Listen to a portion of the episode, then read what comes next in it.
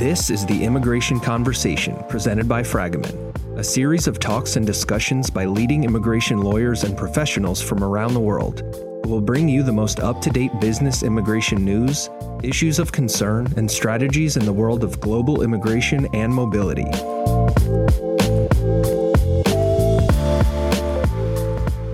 Hello, everyone, and thank you so much for joining us today. My name is Charlotte Wills. I'm a partner at Fragomen here in London, and I'm joined today by my colleague and fellow partner, Louise Haycock. Hi, Louise.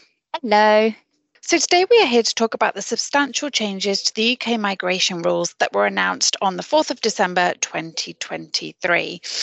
Now, the net migration figures were announced earlier in November and showed record high numbers a 17.3% rise in work visas, particularly in the health and care visa.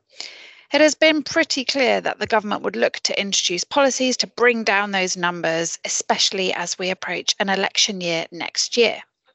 So, Louise, could you tell us more about what the UK government announced? Yes, of course. So the Home Secretary announced in the House of Commons that he was going to introduce a five point plan with the aim of reducing net migration. The headline for business is that the salary threshold for sponsoring a skilled worker will rise nearly 48% from £26,200 to £38,700. Health and care workers notably are exempt.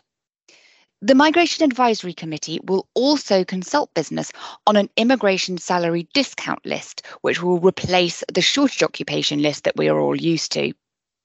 Now, there were further changes as well, particularly in the income required for family visas.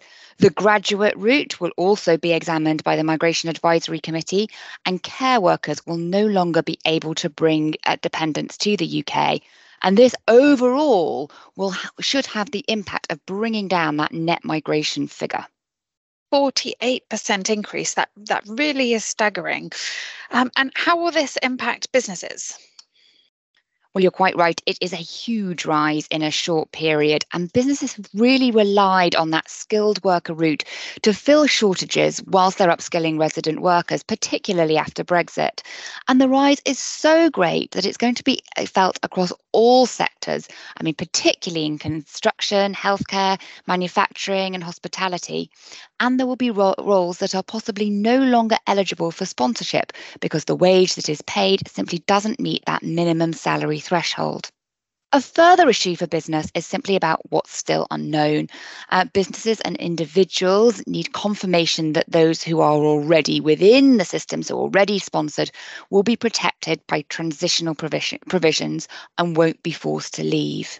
They'll also want confirmation that the new entrant discounts will be maintained, particularly as they are key for graduate programmes. Now, businesses are already paying huge fees for the UK. Those visa fees increased by 15% earlier this year, and the immigration health surcharge will increase by 66% in January.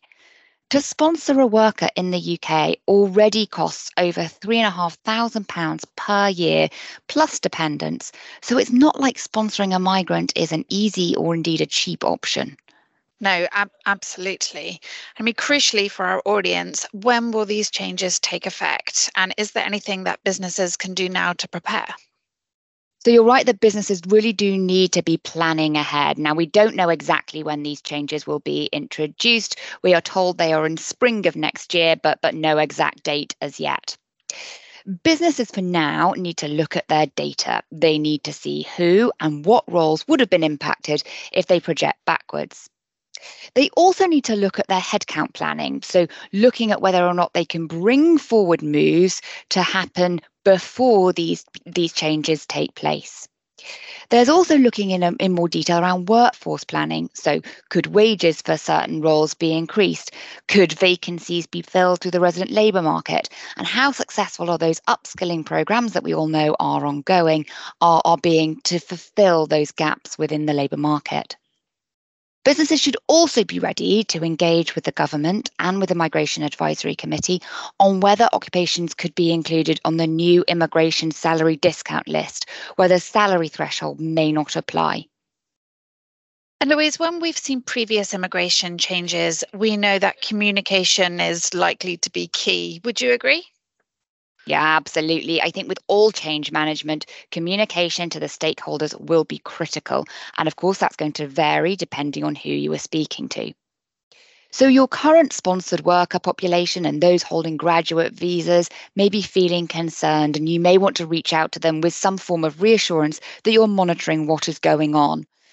Line managers and recruiters are going to need to know about these changes so that they can plan their workforce into 2024 talent and reward might need to consider how pipeline talent is, is found. And of course, mobility will need to consider whether or not their policies need to be changed in line with these developments.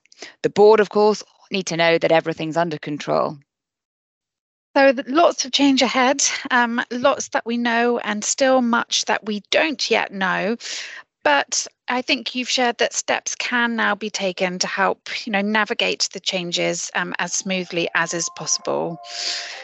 Thank you very much, Louise. Thank you all for joining us. We'll speak soon. Thanks very much, Charlotte. Bye now. Bye. The Immigration Conversation podcast is presented by Fragomen, the leading firm dedicated exclusively to immigration services worldwide. This episode is current as of the date of recording. With frequent changes in global immigration, be sure to keep up to date by visiting our website at www.fragomen.com and subscribing to the Immigration Conversation on your favorite podcast service to hear the latest episode. This podcast is for informational purposes only. This podcast does not constitute legal advice or give rise to an attorney client relationship between any listener and our firm. If you have any questions, please contact the global immigration professional with whom you work at Fragomen.